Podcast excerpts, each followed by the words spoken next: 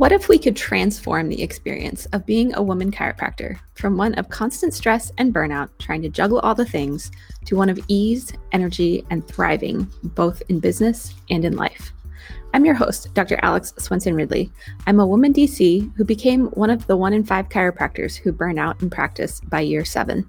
To the outside world, I achieved the financial and business success only 1% of the profession reaches. But the reality was, it left me bruised and battered, both emotionally and physically. Today, I help other women chiropractors revitalize their body and practice by stepping into their unique power and rewriting the rules so that they can thrive at home and in business. What we do is far too important for so many of us to struggle and burn out. And this show brings you the conversations, lessons, and permission to be you, redefine success, and transform the experience of being a female chiropractor. Let's dive in.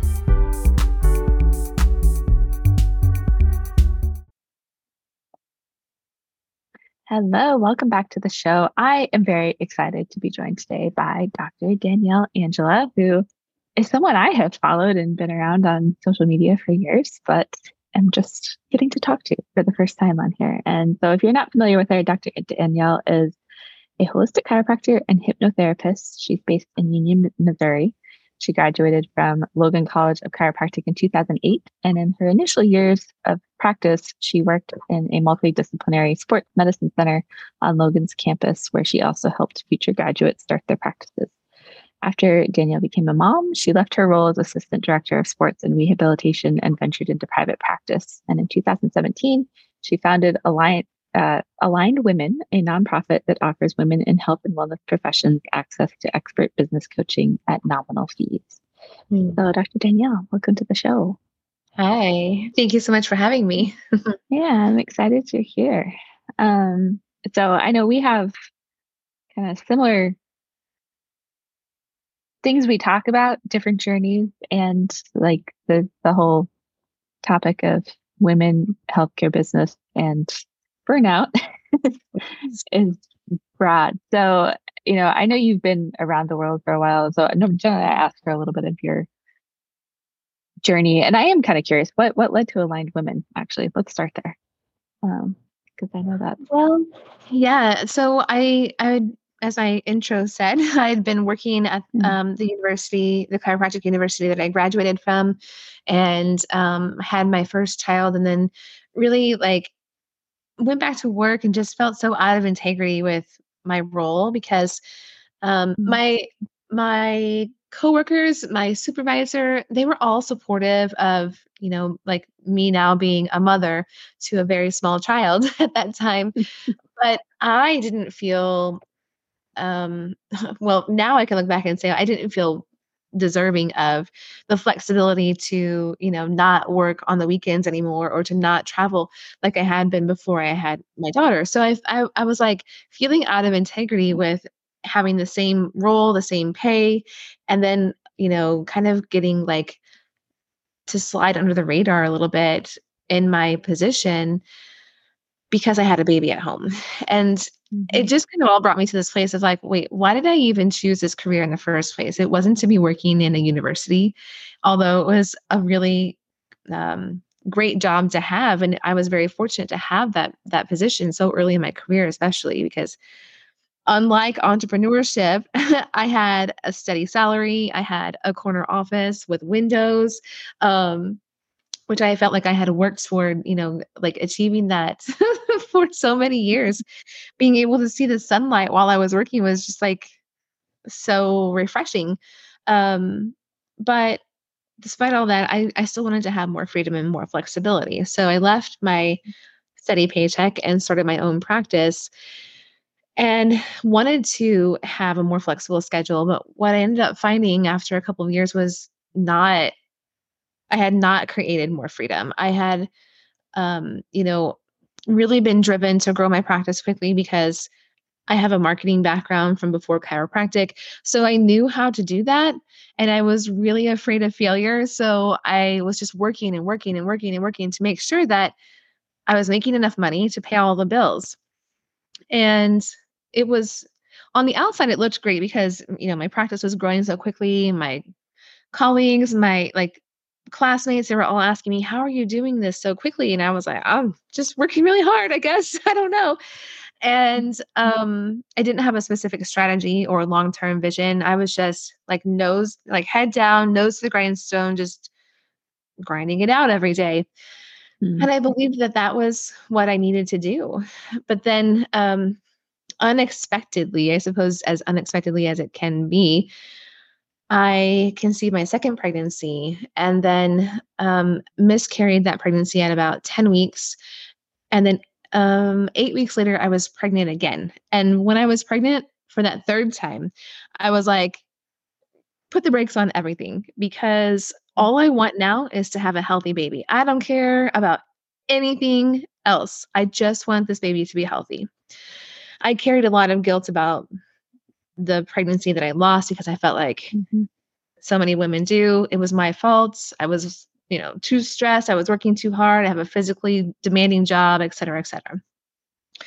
So that was a big part of why I was so determined to have a healthy pregnancy that next time around.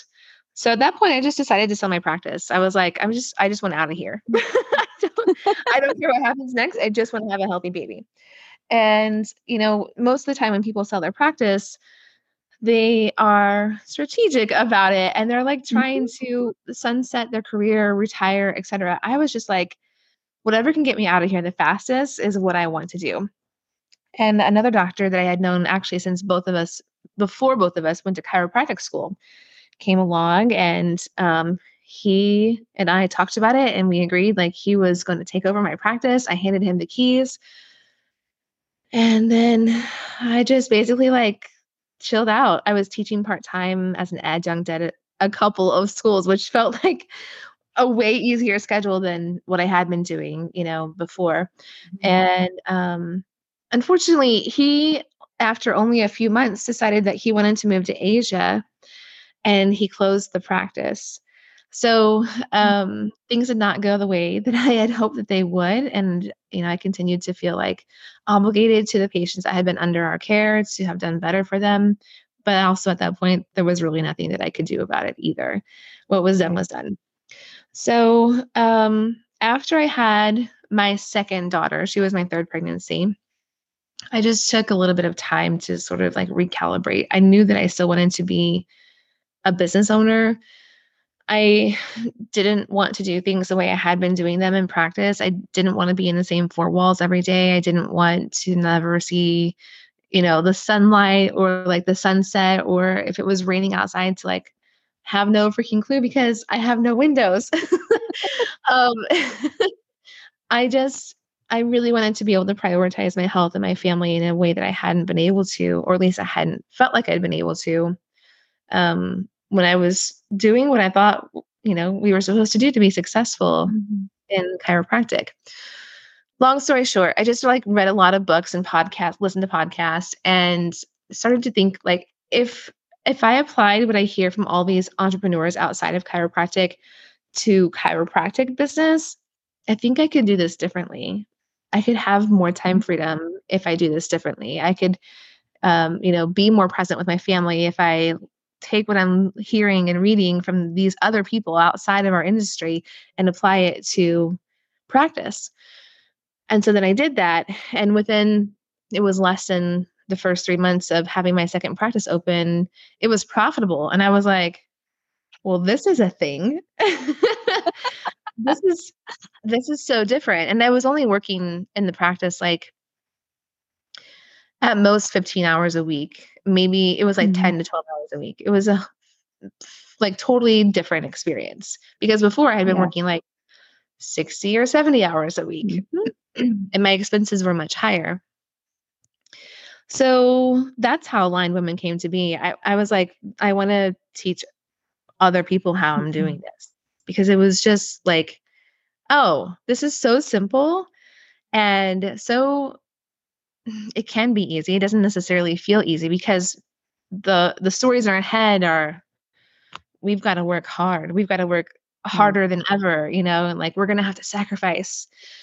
But all that hard work and sacrifice can only last for so long before people find themselves feeling really burned out. And Physically, mm-hmm. I don't have the kind of constitution where I can suffer for a really, really, really long time. Like many other people that I know, they can just wear down their bodies and sort of mentally push through it. I can only do that for a short period of time before I'm like, no, nope, no more mm. suffering. I'm not doing this anymore.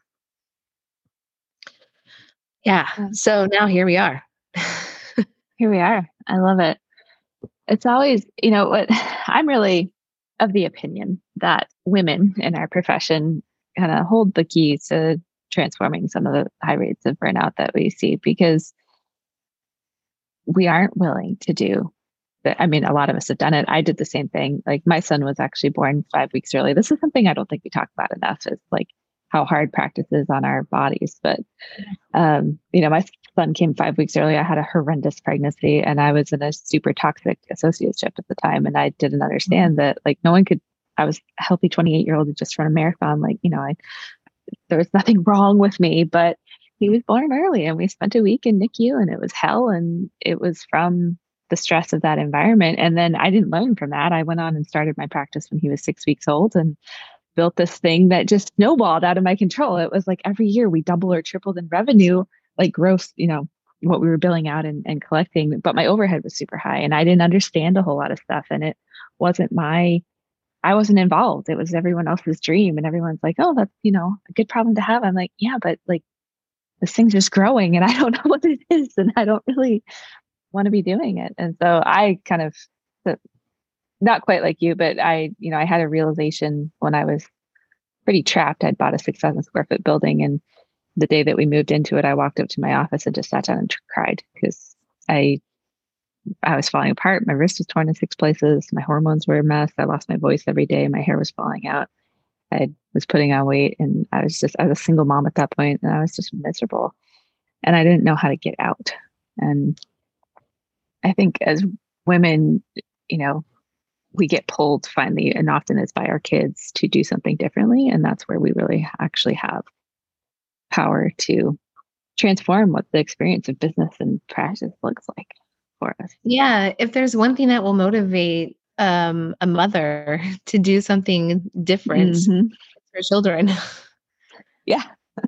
Big time. Which, you know, we should be able to do it for ourselves, but I think yep. it a lot of times we need the pull of something else and yeah uh, yeah yeah my you know i kind of go back and forth on this like i would love to see women step into different ways like different models of success in practice so that they don't mm-hmm. find themselves suffering like you and i have yeah. but unfortunately just like our patients where sometimes they just they only come to us when they're desperate for help Mm-hmm. sometimes that's you know it seems actually in a lot of cases that's the journey that women have to take like they're they are going to yeah. get themselves into positions where things are so bad and so yucky that they're then forced to make decisions that they could have made before but they just didn't mm-hmm. feel were accessible or you know reasonable or they didn't have like a valid enough mm-hmm. excuse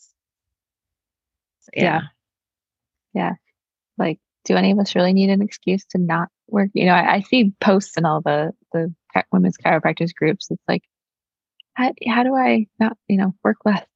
Just shorten your hours. Like, sorry, you're not you're not seeing people all of the time that you're in the office. So, like, yeah, we have to make the decision that it can be challenging. So, in all this, I know when we were first talking, you have like there's I feel like burnout is just this journey that I've been on, and there's all these different pieces and, and whatnot. So I thought it would be fun for us to just discuss like what's the thing that's most on your mind around all of practice burnout, being a woman in a man's world, any of those things that we want to dive into today. Because I know you yeah. talk about it a lot. The the biggest thing for me right now, and and this is probably on my mind because this is I've kind of like been going through my next level experience with burnout in a way where like my life is really good. And yet a few months ago, I was like, I'm not feeling happy with how I'm spending my time. And, you know, a lot of that time is as we've talked about a few times already, like in a small room that has no windows, and I, when I'm in mm-hmm. there for hours a day, I feel weird. I just don't feel optimally healthy, and I've been in this place of like dancing around that in a way where where like oh well maybe i just need to move my office to a different location where i can see outside. But really that's not it. It's like i want to have more time freedom than i've even had mm-hmm. over the last few years. There's like a next level calling to me. And and yet it's very easy to convince myself that i need to push through it. I need to keep doing yeah. what i'm doing because it's how I, you know, pay the bills. It's like what I'm known for doing. And I'm a single mom now for the last year, and I need to be responsible. and that story is so strong in me because I'm an old oldest child of many, many siblings. And, you know, I've always been the responsible one. Um, but always being the responsible one for everyone else is exhausting. Very. Yeah and now you know almost in my mid 40s i'm like nope if it's not fun and exciting if it doesn't allow me to have as much room as i want to take care of my health the way that i want and need to so that i'm thinking about my mm-hmm. longevity and how you know like what shape i will be in figuratively and literally i guess when my kids are when my daughters are having their own children. Um that's that's the goal right now right? Is like yeah. um protecting my longevity not just so that i live a long life but like so that you know in 20 years from now my oldest will be 32 so i would assume that if she wants to have children she'll be around that time right? And no matter where she is i want to be able to just go to her if she needs help i want to yeah. be there. So that's like my my motivator. And i don't want to wait until she's 32 and I'm 62 to to have that space. I want to be able to have mm-hmm. it now. Yeah. So, all right, let's let's unpack what this looks like for you because I, you know, I I've been reflecting on this a couple of times. It's come up in like masterminds I'm part of, or I just recorded another interview before we were recording this, and the idea of slowing down to speed up. And I know for me, like when I came, I fully left practice, even though I was only mm-hmm. practicing like a day and a half a week and came home. And I actually homeschool my child now, but I would like sit there like I need to be doing something. What am I? I'm supposed to be doing something right now. Like, why is my schedule so empty? And it's taken me a long time to be like, I have white space and I can do whatever the heck I want. And now it's like I have a hard time shifting back into actually going. it's like I slid so far down, like I have a hard time speeding up again. And so I'm wondering like what that journey has looked like for you because we get so stuck in, you know, we're supposed to be high volume and we're supposed to be busy and we're supposed to do all this. So and but we want the space and then when we create the space, we don't actually know what to do with the space. So I'm just curious what that looked like in your world. Yeah. Yeah, having the space is actually super uncomfortable because our nervous system yeah. is, you know, it's the it's the water in the ditch theory, right? Like our nervous systems get primed or like trained in a sense to operate in a certain way. And then when you when you don't have a super full schedule, it feels like something is wrong. It literally feels mm-hmm. dangerous. It's like signaling to yeah. you that you are unsafe. So then we go create things to do to fill the time, to really to like not numb, but like to avoid the discomfort. Hmm. So that's a that's a very interesting place to be in because you know, for us, even as chiropractors, we're aware of how the nervous system works, and we still get fooled by it all the time. Yes, we, we still, do.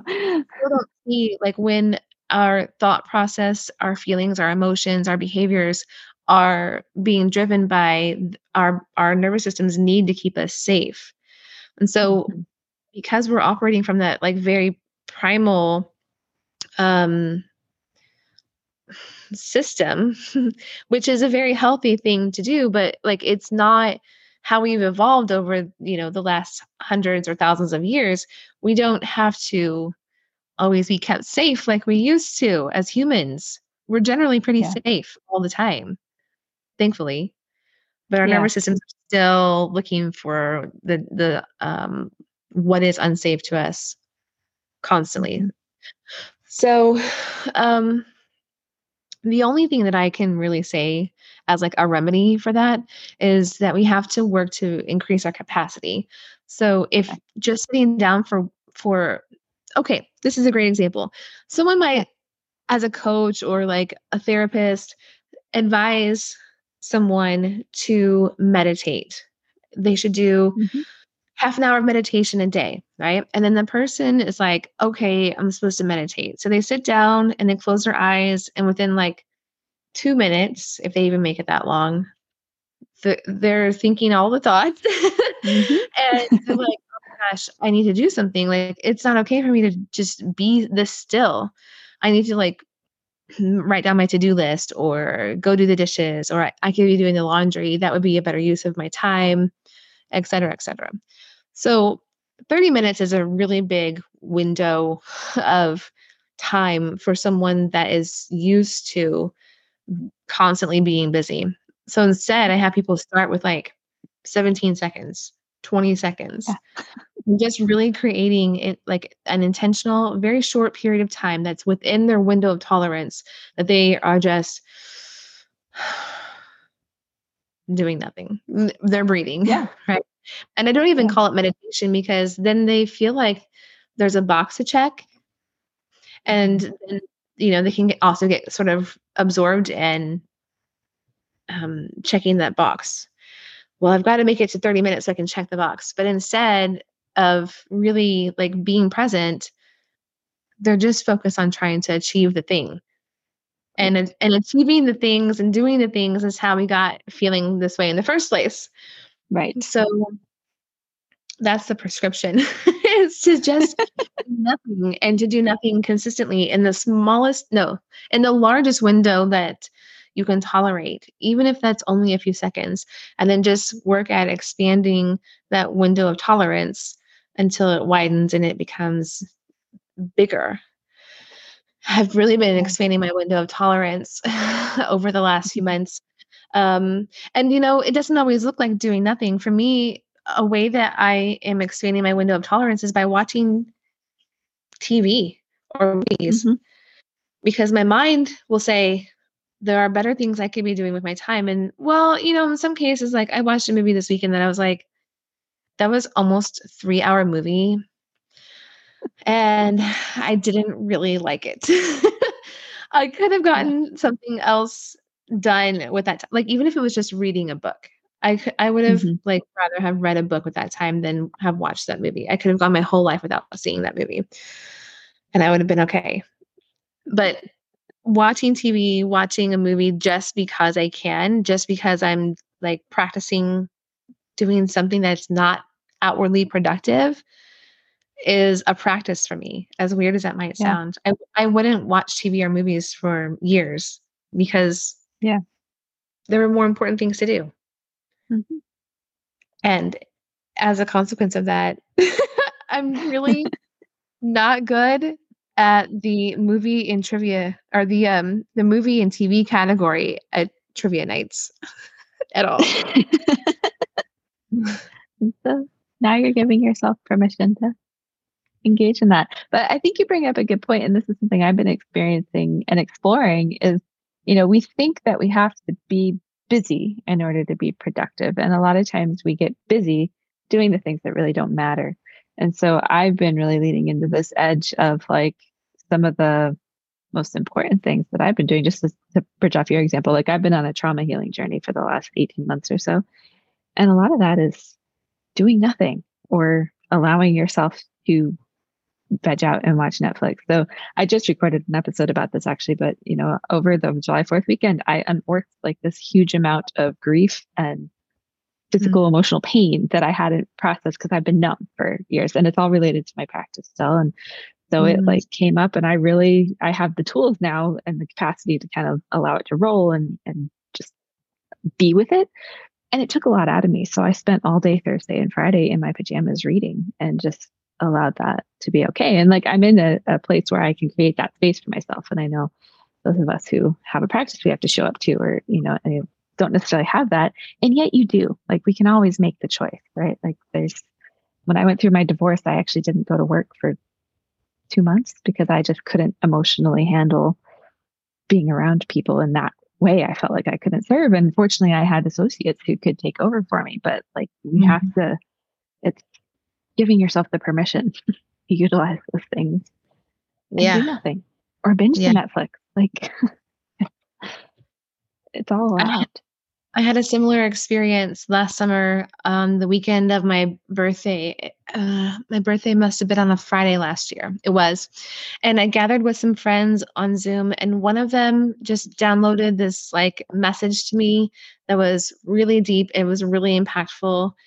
And it had to do with um, my abandonment wounds and like um, not having my biological father in my life really ever. Mm-hmm. And I had never looked at it through the perspective that she offered to me before. And I spent the rest of the weekend crying. And yeah. I was actually really thankful. I wasn't, you know, some people might be like, oh my gosh, she must have said something really terrible. It wasn't. It was actually so beautiful. And it was such a gift that she was able to have that insight and offer it to me. And I was also in a mm-hmm. place where I could receive it because I had been carrying that with me for 42 years and had never processed that and i'm still processing that that new awareness right of like mm-hmm. oh wow yeah it must have been pretty impactful for me to have not had a, my biological father in my life ever really um you know to not have like the physical presence of a father for example and then also mm-hmm. how that plays into all of the other things we're talking about like yeah. because there wasn't a strong masculine presence in my life i became that strong masculine presence so i was mm-hmm. like overworking over functioning very much in my masculine energy all of the time because it wasn't present anywhere else yeah so yeah it's not necessarily fun by like extreme standards to work through the things that that get us into a state of feeling overwhelmed or burned out um mm-hmm. but it's so necessary and i look at it from this perspective of like if we're brave enough to allow ourselves the space to work through trauma healing yeah. that um we're we can we can better facilitate that for other people and hold space for other people as they go through their process. So essentially we're just we're we're creating space for everyone to heal when we allow ourselves to do that. Yeah. Yeah and i've come to see that as like the most important thing i can do as an entrepreneur and business because unless you create that space you keep coming up against these things that you know, I think mm-hmm. we tend to attach story and attach whatever to it, but really it's like if we're willing to go inside and do the inner work as it comes up, or, you know, there's always going to be layers. I'm always unearthing new things. But when you're willing to do that, like you will, there's no way you to not be successful, right? You're going to create the thing that really serves the authentic version of yourself and not hit glass ceiling. Yeah. And what is success, right? Yeah. What is success? Every every person deserves to be able to define that for themselves and to be intentional and conscious of what success means to them. Most of us just sort of accept a um an ascribed definition yeah. of success, right? That like for a chiropractic practice, you should be seeing a thousand patient visits a week. You should have four associate mm-hmm. doctors. Like that's when you know you're successful. Because who? yeah, I, I came out of school like, oh, I'm going to see 300 a week. And, you know, that was like my vision. And I hit 130. And I was like, screw this. I am freaking exhausted. like, there's yeah. no way I can keep this up long term. yeah. Yeah. 130 is still a lot, in my opinion. I um, nuts. It's a week that I'm like, whew, this is exhausting. yeah. Yeah. It is. And, uh, you know, I think a lot of it is shifting the conversation to allow that definition of success to change and to match what feels good. Like if it doesn't feel good, then why are we doing it? And I think, you know, some people get on this whole thing about millennials not wanting to work. And I'm not, te- I'm, well, I guess I'm technically in a millennial by like three weeks, but I don't really identify with that generation. but it's like, it's not mm-hmm. about that. It's like we should enjoy and feel good doing what we do with our days every day. And, yeah.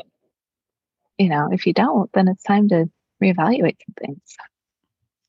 Who wants to go to a care provider that isn't actually lit up and excited about what they're doing? Yeah. Or I mean, West, like any Western medical doctor, like you can find that pretty much, but we shouldn't be sure. in that mold. So. Yeah. Yeah, that's the antithesis to chiropractic because, you know, if if like the true essence of chiropractic is to turn the power on in your body, mm-hmm. you have to you don't I don't want to say you have to because I don't like to I don't like to propagate that message of like you've got to be a certain way. I'm going to take that back, but we can in my opinion best serve best help people turn that power on in them when we are coming from that place ourselves when we're operating from that space as much as possible and i mean let's be real to like to like be in your fullest expression uh, to like be um excited about what you're doing you also have to have a lot of space to recover and mm-hmm. um i've found over the years that I'm far from alone in how introverted I am. And I can, I guess I can be an ambivert because, like, I can do these kinds of things. I've hosted a podcast since mm-hmm. 2015, I've done hundreds of podcast interviews. And yet, while I can be outward like that and I can, you know, do things that create a lot of visibility, I need a lot of space to recover from them as well. And just kind of like not have any sensory input as much as possible for a given period of time. And I used to think, you know, I must be the only one who's like this, but I've found that like practically every female chiropractor that I've talked to says the same thing. Like they they actually yeah. identify as being very introverted. Very few say that they're not. Yeah. Yeah. I'm so I certainly relate to you in a big way. And I had to learn like going home at the end of the day, I needed to not talk to anybody for 30 minutes to an hour. So if I walked into, you know, my husband or my kid just like blah, blah, blah, blah, it did not go well. yeah. And you know, for those listening, like we have to learn, you know, and each for each of us can be different, but we have to learn how to protect our space for our own energy and so that we can show up. So if that means that you only show up in the office two times a week, but you are on when you're there because you have the space to recover in between, then that's what that means. And that's fine. You know, it's about finding your flow. There's all kinds of things that we can, um, you know, feel bad, feel guilty, make ourselves wrong for needing or wanting. But what's the point? Yeah. Actually, I was just on a call this morning um, where the person that was facilitating, we were talking about being clear on your why. And some people were struggling and kind of feeling like, okay, we did the exercise. I still don't know my why. And she asked them and she offered this question to all of us What is the payoff of not knowing your why? Right. So that's a very yeah. common coaching question that I use when someone is like, they've decided that they want to do something but then they don't do the thing and then they're like well i can't because of this or that or this and i can hear the thread of excuses and all mm-hmm. of those mm-hmm. reasons and i ask them what is the payoff of continuing to do this thing you don't like to do what's the payoff yeah. and that's a that can be kind of a jarring question to answer but um but also very important to answer. When yeah. are feeling overwhelmed what's the payoff of feeling overwhelmed? Um being in a constant state of overwhelm can keep us from like being our biggest brightest selves right? If you weren't overwhelmed what would you be doing instead? Yeah. It's a good question. we're not constantly overwhelmed what would you be able to do that you're you say you're not able to do now because you're already too overwhelmed right? Mm-hmm. Um, there's so many different directions we, we could go with it, but it's a really important question. It's a, it's like so key to be able to use that. And, you know, um, it's not something that you can necessarily say to like your spouse and get a good result. right. um, it's not something that like anyone can ask you at any time. It, it's a question that's very delicate because it can really bring mm-hmm. up some things that can be hard to face. Yeah. And I know I've had points where even asking, because I, you know, have learned that question, like what's the payoff and use it with clients too, where I, in certain areas, I have a hard time even getting to like, what's the pay, payoff? Because it's, you know, I'm protecting myself from whatever that is hardcore.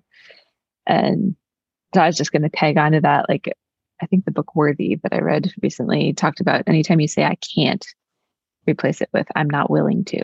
And when you mm-hmm. do that, then you can get to like that's another just trick to get underneath the oh, what's really under this? What am I not willing to do and why am I not willing to do it? Yes. Yeah. So another little twist. so for those listening to this that, you know, I think we've given a lot of places where you could start or things to think about or, or any of those, but is there like somewhere, you know, someone who is in a state of overwhelm or feeling burnt out or you're spread too thin and you don't really, you know, we both have stories of just like realizing something needed to change in kind of ungraceful ways that maybe we we went about doing it initially. But like what's the starting point for that to not have it be I don't know, hmm. whatever. I think you get what I mean, but yeah, like so for the person that is feeling burned out already, yeah, what do they do next? Yeah. Um yeah.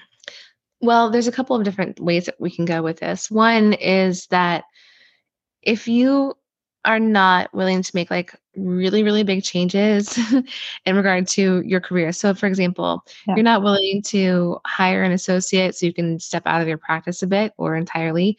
You're not willing to just sell your practice. You're not willing to close your practice. Um, you might have you know a lease that has two more years or five more years on it and you are committed to suffering through those five years because you don't like the consequences of closing your practice before the end of the lease, um, which I'm not necessarily advocating for, right? But like right. there are ways sometimes to make changes when you need to. Um, you've got to start taking more time off. And creating more intentional space. It doesn't mean that you have to go on vacations. It doesn't mean that you have to spend money to go somewhere elaborate, but you need to take more intentional time away from your business. Um, I suppose that can apply to our children in some sense too, right? Like mm-hmm. giving ourselves breaks from our children is generally a healthy but also hard thing to do. So if you've ever yeah felt like you really needed a break from parenting and then you got a break and then you were like, oh, thank goodness. Like this break was so helpful. It works just the same way. And yeah. the biggest thing that stops people is always, I don't know how I could take time off. I if I'm not making if I'm not working, I'm not making money. Um, that's a symptom of a bigger problem right? If you are not able to take time off because you're so close to the edge of being able to afford your living and business operating expenses, then that's another thing. And you've talked about profit first. That's another thing that needs to be addressed is like you you need to look at your finances so that you can create that space because if you are like in your practice constantly tied to it because if you're not then you're not going to be able to pay the bills that's not how this is supposed to be working, people. no. that is not that is not what we're here for. We're here for freedom and flexibility and just being mm-hmm. wise, like having some mentorship sometimes and some guidance with your finances is um, a game changer. So there's that. But then, like in a more introspective way, less tactical way, I think it it starts with getting clear on what's actually important to you. And mm-hmm. I just went through an exercise on this this morning. And it's sort of ironic that we're talking about this now because I've been teaching like core value exercises for mm-hmm. years. And here I was in this call, and she's like, okay, we're gonna like go through this core values exercise. It wasn't quite like that, but that's what I was hearing, right? It's like, I'm like, okay, all right. So what's here for me? And and actually it was it was um very interesting because the way that she taught it was different than the way I teach Mhm. it. Yeah. and of course, I learned something that you know I could even pass on as I'm teaching about identifying your core values.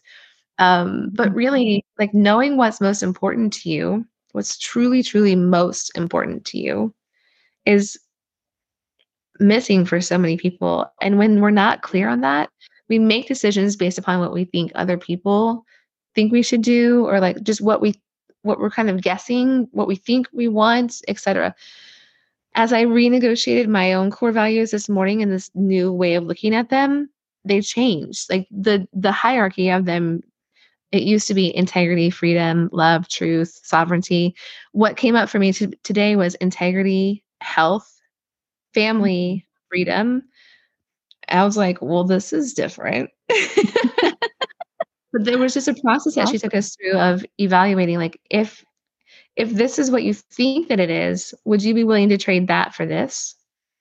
If you think that Mhm. fitness is your core is like your one of your top three or five core values, would you be willing to um, miss your child's soccer game every week to go to the gym instead? And I was like, mm. So that's not it. Okay, interesting. Very interesting. So I arrived at this place where now I'm looking at those top five and I'm thinking, oh, I get to make some decisions, some different decisions now with this information. And it was exactly what I needed because, as I mentioned, I've Mhm. been going through this sort of my own like up leveling in a sense over the last few months of, okay, cool, I have achieved a new level of time freedom that I never thought was possible. But now there's something even even more expansive calling to me and asking for me to like step into it. And I have a choice to make, right? At first I was like I need to do the responsible thing. I need to be responsible. I need to just keep doing what I've been known for. And then at a certain point I thought I'm either going to say yes to this ask of me or I'm going to say no. And there's really no right or wrong. But what do I want to be able to look back and say that I did? What do I, what do I want to look back and say that I said yes to? It's not what appears to be the responsible thing. Or I can say no to it, but what do I want to look back, you know, in 5, 10, 15, 20 years from now and say, I said yes to that and look where it took me. Um, whereas if I say no, then things are likely to stay the same as they are, which Yeah. is not bad. It's not bad Yeah. at all. Um, but I'm ready to explore. Yeah, which is awesome. I'm so excited for you. You know, I I'll just kind of tag on to this because I went through my own journey of, and I think a couple years ago I realized that the health space wasn't really my like genius area. It, you know, I'm good at it. I I did excellent work as a chiropractor and as a health coach, and as I even did a PhD in integrative and natural medicine after I decided to move away from chiropractic because, of course, need more education. But you know, I I really like what lights me up is business and leadership stuff. And so I just finally gave myself permission to totally pivot earlier this year. And I keep it's it's funny when we do that because it's like I keep trying to like the pendulum will swing and I'll be like, oh maybe I'll do this. Like maybe I'll get back into practice. And it's like, no, stay in the lane of like this is what you're being called to. And I think especially in the world of chiropractic, it can be so limiting and we don't have to stay so tied to like you have to adjust all day every day and that's the only way to be a chiropractor like there's other things that can call us or we evolve past that and that is also okay Yeah, I heard on a podcast uh, quite a long time ago. It was probably 2015 or 16. Um, a person said chiropractic is a gateway into entrepreneurship, and I was like, Yeah. Oh, it's so yeah. true That resonated so much with me um, because I absolutely love chiropractic. I love the chiropractic lifestyle. Um, you know, I, I can't say that I love the student loan debt that we all take on to Yeah, enter into this profession, but even knowing that, I don't. I don't think I would change that. I don't, I wouldn't like not have become a chiropractor because of the student loan debt, as crazy as that might sound to some people. Um, I just, I, I love what chiropractic has brought into my life. I love how chiropractic has shaped how I've mothered my children. Mm-hmm. And at the same time, um, I've been very acutely and chronically aware of this immense pressure that I've felt internally and externally to have a you know brick and mortar practice that is well established and to look a certain way because if you don't have that then then what? Right. Then why don't you right? Is it because you are not a good chiropractor? Is it because you're not um, a smart business owner? And really none of those things have to be true. It could just be that like that was your stepping stone to the next thing mm-hmm. yeah and i don't know about you i had a lot of like identity crisis shifts that i had to go through in order to allow the stepping to the next thing because it's so ingrained in us that you know practice look a certain way and is the thing and all that and but on the other side pretty fun. so, yeah. yeah. Yeah. Awesome. Well, I feel like we could talk all day, but we can go ahead and kind of wrap up from here. I think we've given everyone a lot to think about.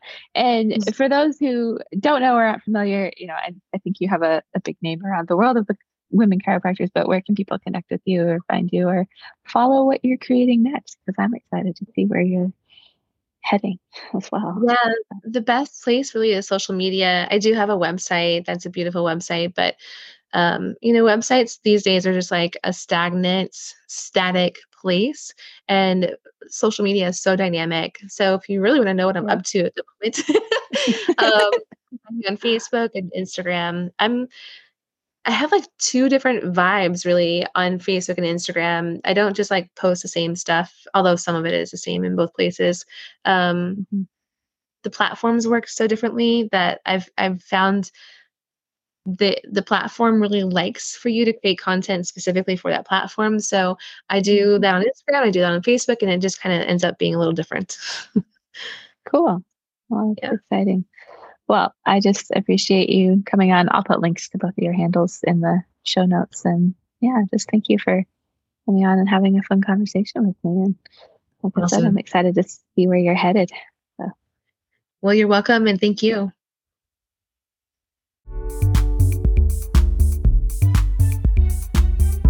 Thanks so much for tuning into the show. I'm on a mission to help the chiropractic profession heal collectively from the limiting beliefs and broken business models that plague our profession and lead to high rates of burnout. I also believe that women are the ones who are going to do that. I can't do it alone, and so I have two quick asks. One, if you enjoyed the show, please take a moment to leave a review and share it with a colleague. This helps the message reach even more women DCs around the world. And second, if you're a Facebook user, Join me in the Chiropractors Healing Collective, which is a place for us to come together for more support and to heal both as individuals and as a group. There, we engage in discussion, and many of these episodes are actually streamed live so that you can participate and share and get support around many of the topics that we discuss on the show. I appreciate you, and I look forward to joining you on our next episode.